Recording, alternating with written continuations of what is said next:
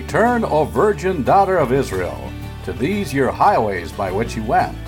Welcome to Reunion Roadmap, a place to discover the people and communities along the highway of restoration for Israel's House of Joseph. Reunion Roadmap is a B'nai Yosef North America production.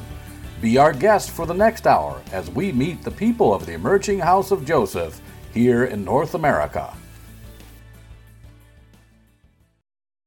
Hello, this is Stefani Pappas, and with me is Al McCarn, our executive director. And we're going to part three in our interview with Margot Crossing and Richard Hewitt, who attended a meeting, a symposium, if you will, in India. Isn't that correct, Al? Well, that's right. Uh, the interconnectivity of ancient Israel in Asia. And that was November of last year, 2023. So uh, the starting of this segment is where Margot talks about the Lost Tribes Institute. And this is where we get the vision for where to go next. The idea, the vision of the Lost Tribes Institute is what inspired Margot and her colleagues to uh, put together this symposium. As they have brought out in this three part interview, there's uh, a Lost Tribes Cafe that Richard hosts on Zoom. Uh, if you're interested in that, then just let us know at Reunion Roadmap at bnaiyosefna.com. Uh, or listen to Richard as he gives his email address and you just contact him directly the the neat thing here is we are living in the time when the prophecy of the return of Ephraim, the reassembly of the house of Joseph, is happening. And we're hearing two of the people God has called to uh, be instrumental in this process. It's fascinating what is happening and where and when. Yes. So, as we go on to uh, listen to this concluding segment, let me remind you that there is a publication of the proceedings of the symposium, and you can find that on uh, on Amazon. The link is in uh, the description to this podcast. So, with that as introduction, let's go on back to Woy Woy, Australia, and to Santa Monica, California, to finish our conversation with Margot Crossing and Richard Hewitt.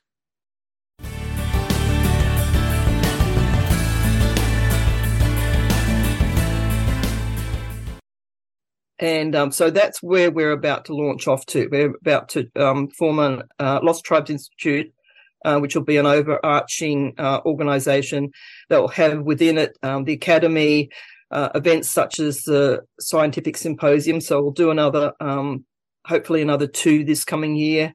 Um, and then hopefully uh, 2025 we'll go to South India because that's just, you know, there's just so many, you know, people claiming to be part of that in in that part of the world. Um, I haven't included them as yet because they are such a huge component um, that I didn't want to overwhelm what we were doing, you know, with Kyrgyzstan and Japan and stuff like that. But anyway, so you know, at the time I was flying to in July, so late July, I was flying to Japan to see Arimasa Kubo. And um, so when I met him in Tokyo, he had my um, draft copy of my my book in his hand, and um, and he said to me, so this is the person who's done 30 years, television shows, YouTube channels, you know, has a you know website, you know. So he's got my paper in his hand and he says, you know, he says, Margot, now I know all of my research has a purpose. Okay. And so the purpose, you know, so the purpose is he now knows that it's about bringing people back into the father's family through Yeshua the Son through the understanding of, you know, our people were were once ancient Israelites, and our people would have had a, a script, a book that Richard will refer to, and our people would have had an expectation that he was sending somebody, and um, so so that's so that's what we're hoping to do with this um, with this symposium. The academy is to train people in that sort of thinking, you know, so that um, uh, and so so we've actually got uh, Lost Tribes Institute Northeast Asia branch already up and running. You know, because uh, the Makirs have, uh, I think, eighty percent of them are Hindu, sixteen and a half percent are Christian, and these small group of Christians within that group are going, "Hey, we think we were all Israelites once upon a time," and um, so so that looks like the next, you know, cab off the rank for me anyway. So um, we've got uh, so we had two evangelists uh, um, come to the symposium. One was uh, from Manipur, named uh, Lin, Lin Boy Gante, um, just lovely, lovely man. You know, uh, all part of the Messianic movement over there. And the other other evangelist we had was um, Dr. Um, PC Biaksiama. Now, Dr. PC Biaksiama was the biggest opponent to the Mizos being part of the Lost Tribes of Israel. He was very vocal, had gone on television, debated my daughter-in-law's uncle, who was, you know, famously part of the Lost Tribes movement over there. Um, and so people were very, you know, um, shattered on whether they were this way or that way within. The, and so, um, so most people, even if they believed, didn't talk about it in in Mizoram. Uh, there, then there was the people who did believe, who you know had joined um, some sort of lot, you know, um, B'nai Menashe um, congregation or a Sabbath keeping or a Torah keeping, you know, so that had all splintered, splintered, splintered. And then there was the people that had reject, rejected Christianity and become um, Jews, you know, and formed you know, one part of the two synagogues in the city. And so that was Dr. Biaksiama's biggest uh, fear that, you know, this, this Judaism was going to be pulling people away from, you know, Christianity. And so he translated my book into Mizo, published it, and and was the keynote speaker at the end or the end note speaker um, at the end and got up and said, I have done 180 degrees on on my position. He says, now I know that you know the Mizos are part of the lost tribes and that it was always God's purpose to send the lost tribes into the nations to redeem the whole world. so it was a it was a it was a big big deal for me to have him say those things at the end. So it was, um, you know, uh, fabulous. Yeah. Yeah, Al, if I could jump in there and say, you know, some of the theology that was explored during this time was wonderful too. And I think what we see with Dr. P.C. Biaksiama and his 180 degree turn there is uh, was the theology. He's a person who's loved the Lord all his life and always thought that this was destructive. And when he saw that it was actually the identity of his people and that the end was Messiah, Yeshua, and not not just identity. Maybe I should say that, but um, I think I think again he he saw the fullness of of Jesus in this fullness of Scripture, fullness of of what God has called His people to. So it was really it was really the highlight. I have to agree. Of yeah, that in itself is well, that's worth talking to you both. In fact, now I'm thinking this is another interview. Uh, you know, it really is. There's a lot of amazing, wonderful theological aspects to this, and and yeah. some of them are, are rabbit trails that can just go on and on, mm-hmm. and others are are are big pie pieces. But um, it's amazing some of the theological ramifications of yeah. this. Well, I would say one of the biggest and something that we should keep at the forefront is we're not enemies here. Right. Whether we're talking about mainstream Christians or uh, Messianic Jews or Hebraic believers who are understanding their identity, especially those who have the cultural memory like the Mizos and like the Kyrgyz. Um, our business is the redemption of the world, the restoration of all Israel and the nations with Israel and preparing the way for Messiah's coming. Yep. So it's our theological misunderstandings and disagreements that have set us at, at odds with each other, but we're all on the same team. Yeah. That's right. We are. We are. It's uh it really is. And that and my book is called The Restoration of Israel Leads to the Restoration of All Things. That's what my little it's only 32 pages, not very long, but that's um that was what was changing people's that was what was changing people's minds and changing people's views. So one of the one of the things, the really interesting things that's happening in Japan is that they have a movement there. It's not that big. I think they've only had 105, you know, people that come through this this ideology or this theology uh, so far. but it's called um, Messianic Shintoism. Okay, mm-hmm. so it's taking the same. So it's so it's people inside Japan going, oh, we were once ancient Israelites. Our Shinto customs are Israelite customs, and that, so therefore we can believe in Yeshua. Um, what's the Japanese word there, there, Richard? They actually have a number, but one of the ancient, ancient names for Yeshua is, is um, Uza Masi. Uza Masa, sorry, Uza Masa. Uza Masa. So Uza being like Isa in Islam or, or Yesu, and then Ma, Masa being um, a Messiah. Uh, yeah, yeah. Masa. I think I can't remember the Arabic. I think uh, Adi Kubo thinks it's a. It comes from the Arabic, Aramaic. Sorry, Aramaic. Yeah. Mm-hmm. Yeah. So, so, so they're they're calling themselves Shin, uh, Messianic Shintos because, like the Messianic Jews, they don't want to leave their culture. They don't want to feel alienated from their family, from their friends, from their relatives. You know, um, but they do want to embrace Yeshua. And um, so the same principles as Messianic Judaism is happening in a very small scale in Japan at the moment. So, are there similar developments among Hindus and Muslims who are understanding or beginning to understand their Israelite identity? Richard can speak to some of that, I'm sure. Yeah, you know, there there is in Kyrgyzstan. There's just a very few that I know, very few they call them Isa Muslims. There, there's actually a few also that would hold to faith in Yeshua, Isa, and remain to the um, adherents of the pre-Islamic religion, which is called Tengridism.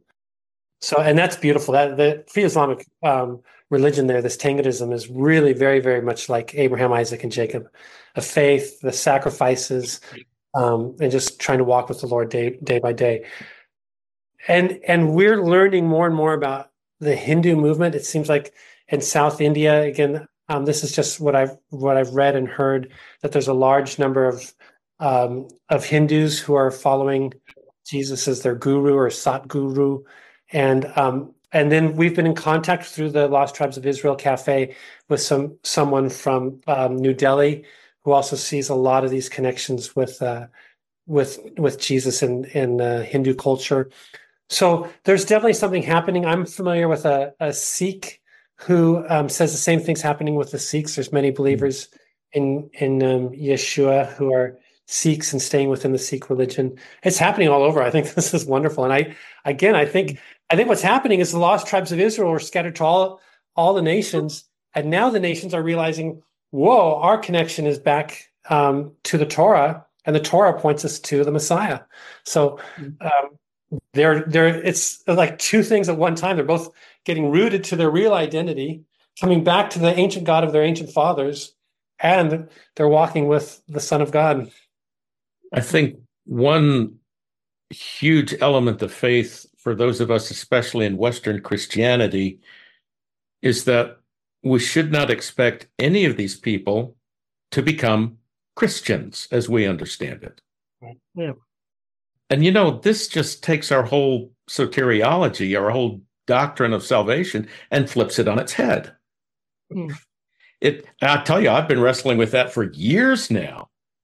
Is what I learned growing up in a Baptist church in a Presbyterian school. It's not wrong. Jesus is the only way, accept him as Savior. And then you, well, you know, we heard go to heaven. I would say come into the covenant now. So that's not wrong but it's bigger than that.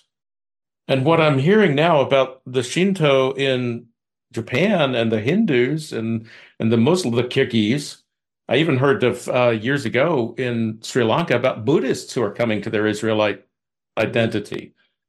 God's business of salvation of the nations is a whole lot bigger than what we learned in the Western church and how we've carried it out praise God that mm-hmm. we have carried it out, but let's not hinder the work of God by trying to squeeze everyone into the same formula. That's yeah, and, and that's right. And Richard talks about that all the time. I think you've written books about that too, haven't you? What's, yeah. what's your latest book called, Richard? Come home. yeah. yeah. yeah. So you know, Margot and I were in a conversation the other day, and And uh, what I really believe is some of the larger religions like Islam and Christianity kind of give us a, a kind of a monochromatic look mm. where we all kind of start using the same language or dressing the same way. If it's within Islam, maybe your beard has to be the same way. If you're Mennonite, you have to have a certain beard also. So, you know, we just do that within religion and, and communism does it too. You've got the Chinese or the or the Soviets that all dressed very similar. And what we're seeing in Asia, because Asia kind of avoided a lot of these big monochromatic religions, is you see this beautiful color popping up. And one expression of the the Torah fragments that remained in their culture and and now a faith in, in Yeshua is going to look totally different. Like you're going to have the Messianic Shintos who are going to be very, very different from the Messianic Buddhists that you're talking about in Sri Lanka, who might be different than the Messianic um, Tengachalik people that I'm that I'm seeing in Kyrgyzstan, but they're they're um, they're bound by this international book which has seeded every culture. So so again, all these cultures come back to their original source, the Torah, the Tanakh, the Scripture. Um, they have one king who's leading them, Yeshua, and I I I see like I see him in the code of with the code of Joseph, the code of many colors, and I think that the nations, in a sense, are the code um, are his the many colors. You know, we, in in English we say uh, we're going to raise the colors, and and uh, that means the flag. And I think he's wearing the flags of the nations and the ethnicities of all the people too, of all the colors of the people. It's just absolutely beautiful because you can you can still be 100% Kyrgyz and 100% biblical you could be 100% Japanese, 100% messianic, and 100% biblical. It doesn't, it, it's not a conflict. But if you reject scripture, if you reject Yeshua as a Kyrgyz, then you're getting this mess. It's only when you reject Yeshua and you reject the, the scripture that you get in this mess. And now people are telling you you need to be Islamic and being Kyrgyz means to, to bow to, to the desert. Well, you're a mountain people. You've got to, you've got to bow to the desert. You've got this amazing hero named Manas, son of Jacob, and that's what's the leaders of one of the tribes of Israel. It's in this book that that there's all sorts of reasons for you to believe that this is your ancient book. But now all these rich people from a different country are telling you, no, no, no, that's not your book. You can't read it. So if you don't read it, if you don't believe it, if you don't believe that your ancestor, Manas, son of Jacob, is in that book, then you have to believe he's a fairy tale. So all of a sudden, the Kyrgyz are saying that the peak of their culture, Manas, son of Jacob, is some sort of fairy tale. And you should, so they're getting into more and more of a mess. They're getting further and further away from what it really means to be Jacob, what it really means to be Kyrgyz.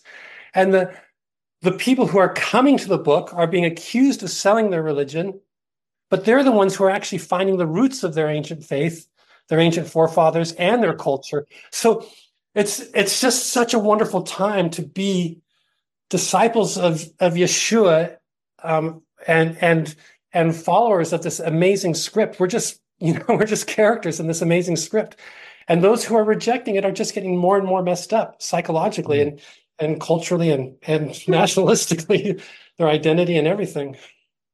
Oh, we could unpack this for another hour or two, and I think we will.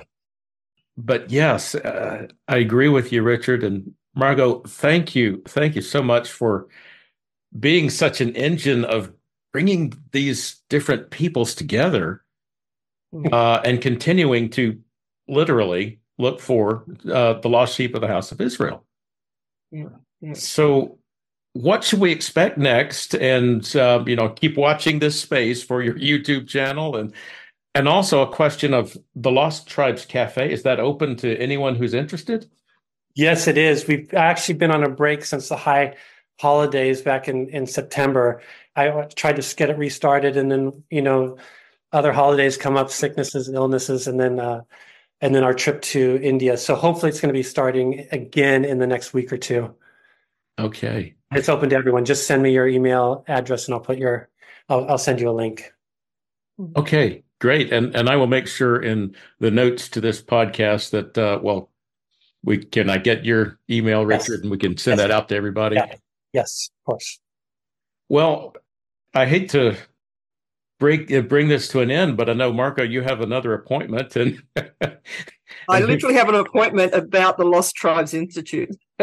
so that's where I'm going. We're, we're we're putting a think tank together to start with, and then we'll have to get board members and blah blah blah blah, and you know, so we're just we're just waiting on the Lord to you know with the leading. I've already been given a library um, so I presume it's going to keep going because it's on the Lord's heart that we do this. Yeah, it most definitely is. This, I mean, you're doing the serious academic thing, and I'm excited.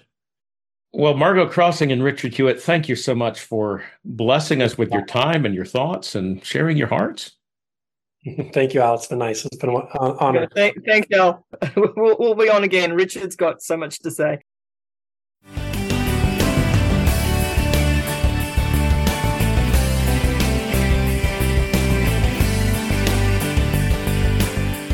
Now we're blessed to share with you the music of House of Aaron.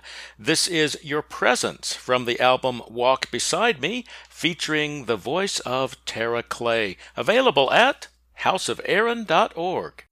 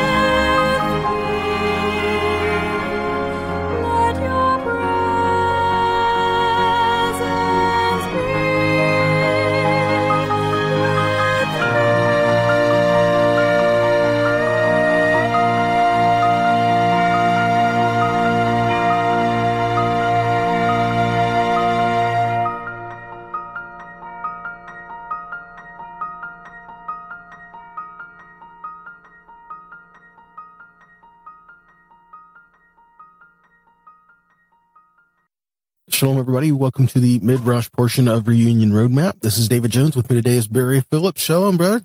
Shalom, David. Had a thought. Uh, you know, and, and we live in a world today where, let's face it, we all want peace and love. Yes? Yes. It, like absolutely. the, you know, the question, you know, one thing in the world, what do you want? I want world peace, right? I mean, we, we all want peace and love. The thing is, by whose definition? Um, when we say we want peace, we generally mean no conflict. And when we say love, we mean, oh, I just want to be able to do what I want to do and uh, without any consequences. And and that that's not what this means. Um, you know, biblically, when we talk about peace and love, this is not uh, you can do whatever you want and, and say and think whatever you want. And, and no, because see, if everybody did that, I guarantee you, people are going to get hurt. What I what I submit to you is you cannot have peace and love without righteousness and justice because okay. the, the, righteousness and justice set the boundaries for peace and love to flourish. Psalm 89:15 says righteousness and justice are the foundation of your throne and loving kindness and truth go before you.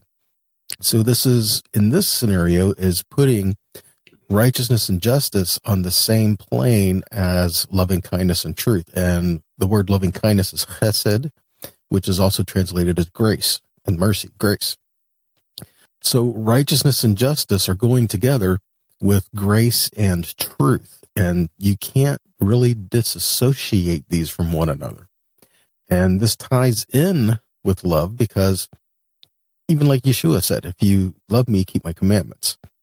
You know, mm-hmm. and and all of the Torah is based on these two things, right? Love the Lord your God with all your heart, all your soul, all your might, and love your neighbors yourself. Love is the the core of the word of Yahweh. But love does not mean no boundaries.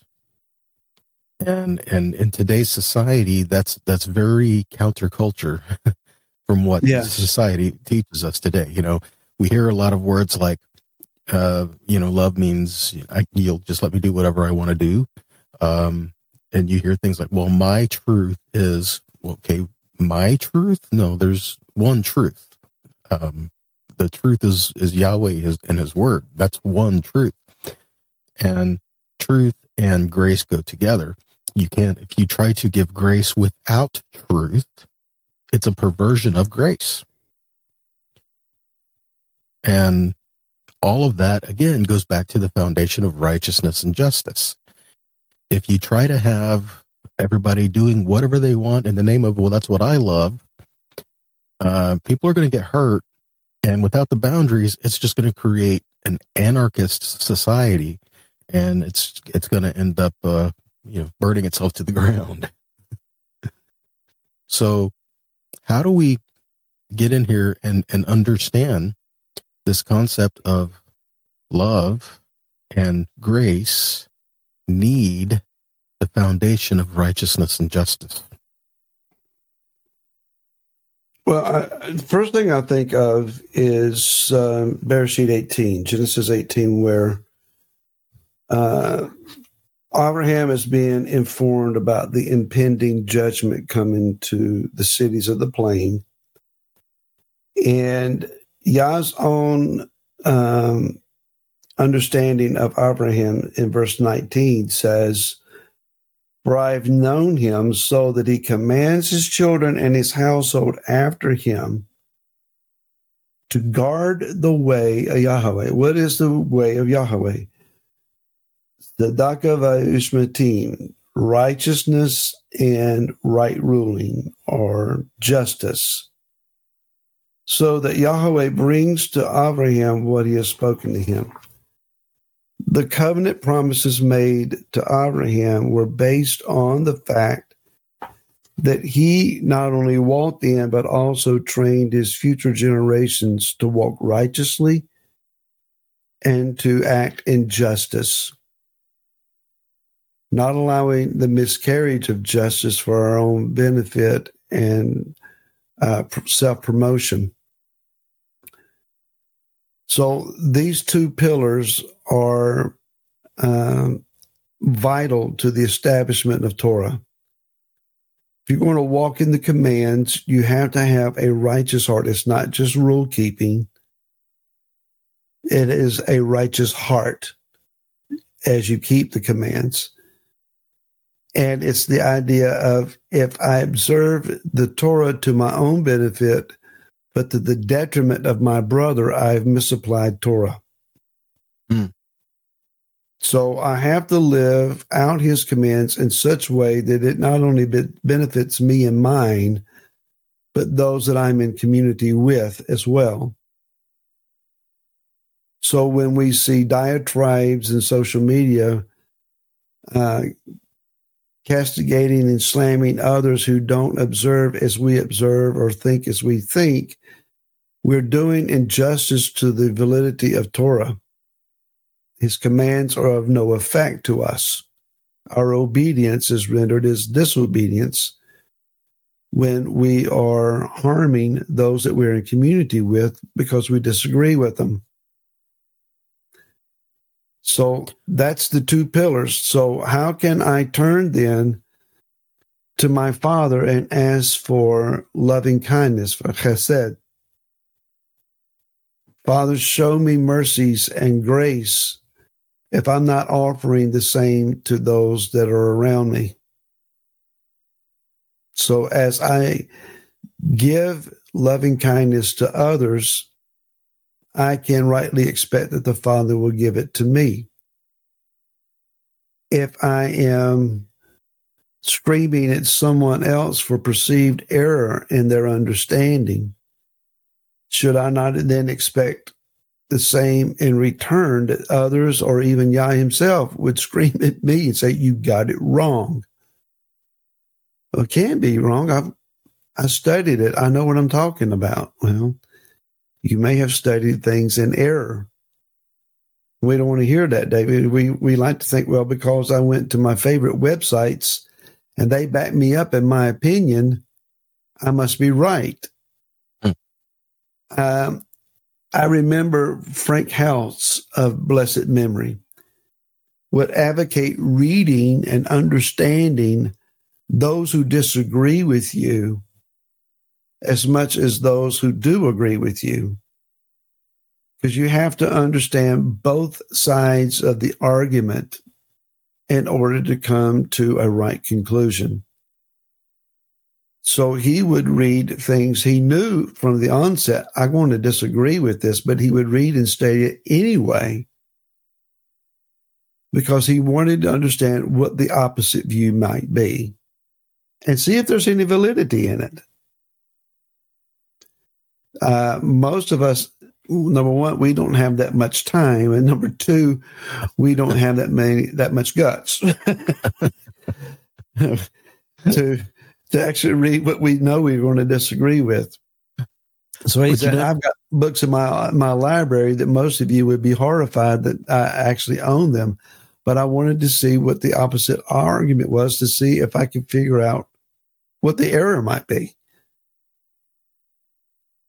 So, anyway, um, this act of loving commitment, I, grace and love, current current worship tunes seem to promote the idea of the Father's love to us almost to an extreme, and in some cases to an extreme. And I, I, David, I understand where people have grown up in, in environments where they were not loved and where they were neglected and sometimes abused. And they find the love of the Father and it overwhelms them.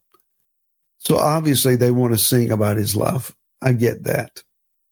Um, but with the Father's love, there is also chastening and discipline. And as you rightly pointed out, it's not without boundaries. There are firm boundaries that are established that are based on his love for us. He's not trying to restrict our lives and push us down a narrow hole, but rather he's trying to establish the wide and but firm boundaries and say within these boundaries there's the fullness of life. Outside them is the realm of, death. Don't go out there. So his boundless love, one one song just a few years ago came out and talked about the reckless love. Yeah. And we sang that until I got to thinking about it. I said, I don't agree with the idea of his love being reckless.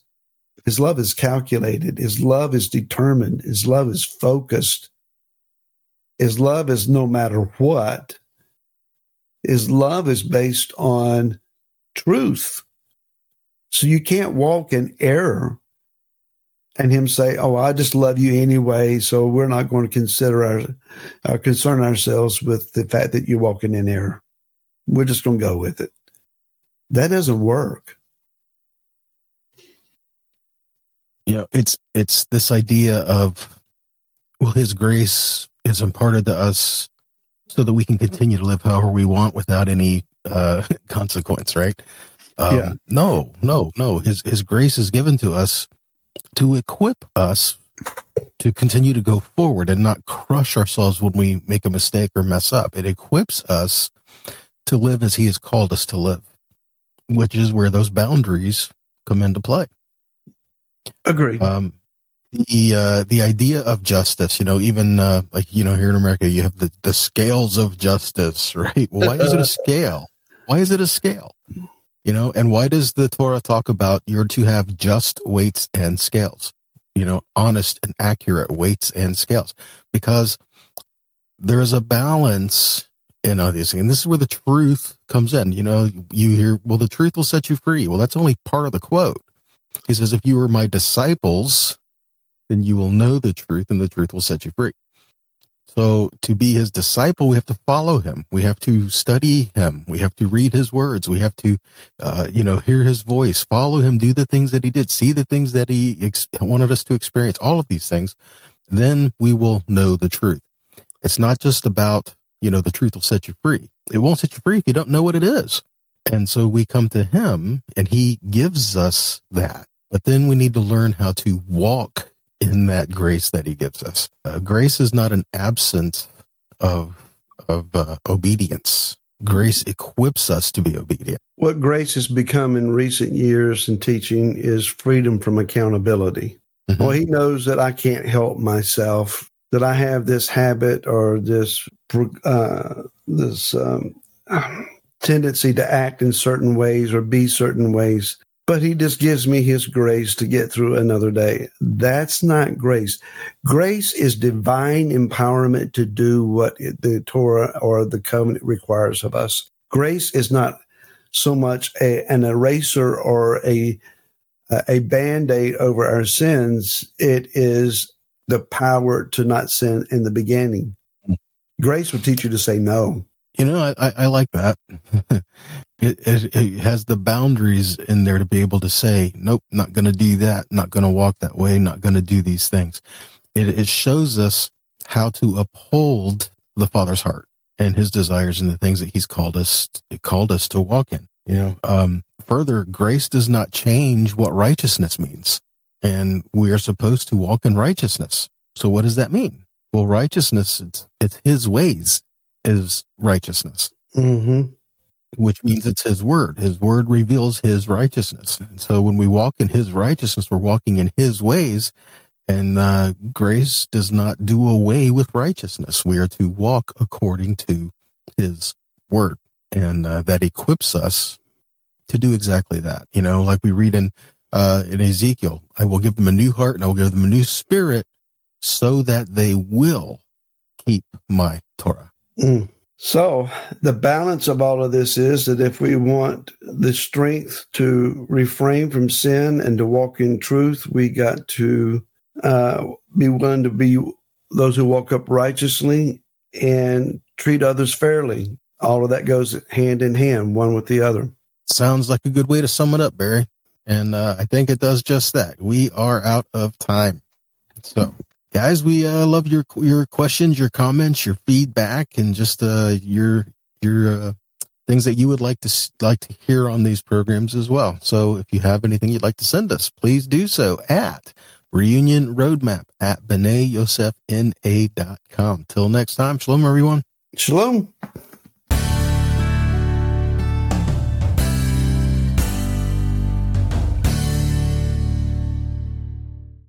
Here are Lenny and Varda with Call to Ephraim from their album Restoration, available at lennyandvarda.com.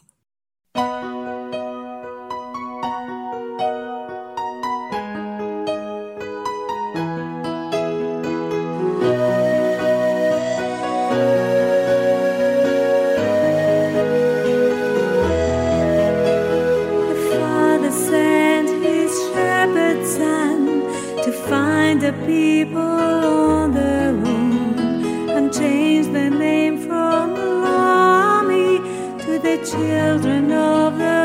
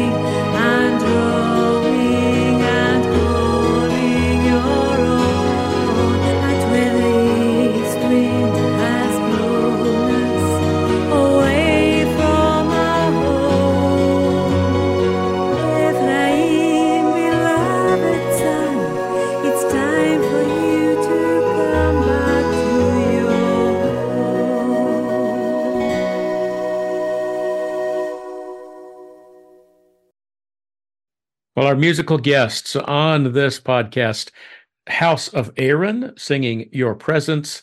And just now you heard Lenny and Varda call to Ephraim. And the Midrash Barry and David uh, presented Grace in Righteousness. Sophania, what did you take from the Midrash? One comment that Barry made, I appreciated. He was talking about a very popular song that it's out uh, in the lyrics. It says "reckless love," and he was saying that this is a heavenly Father where He is an Elohim of order, a God of order. He would not have a love that is reckless.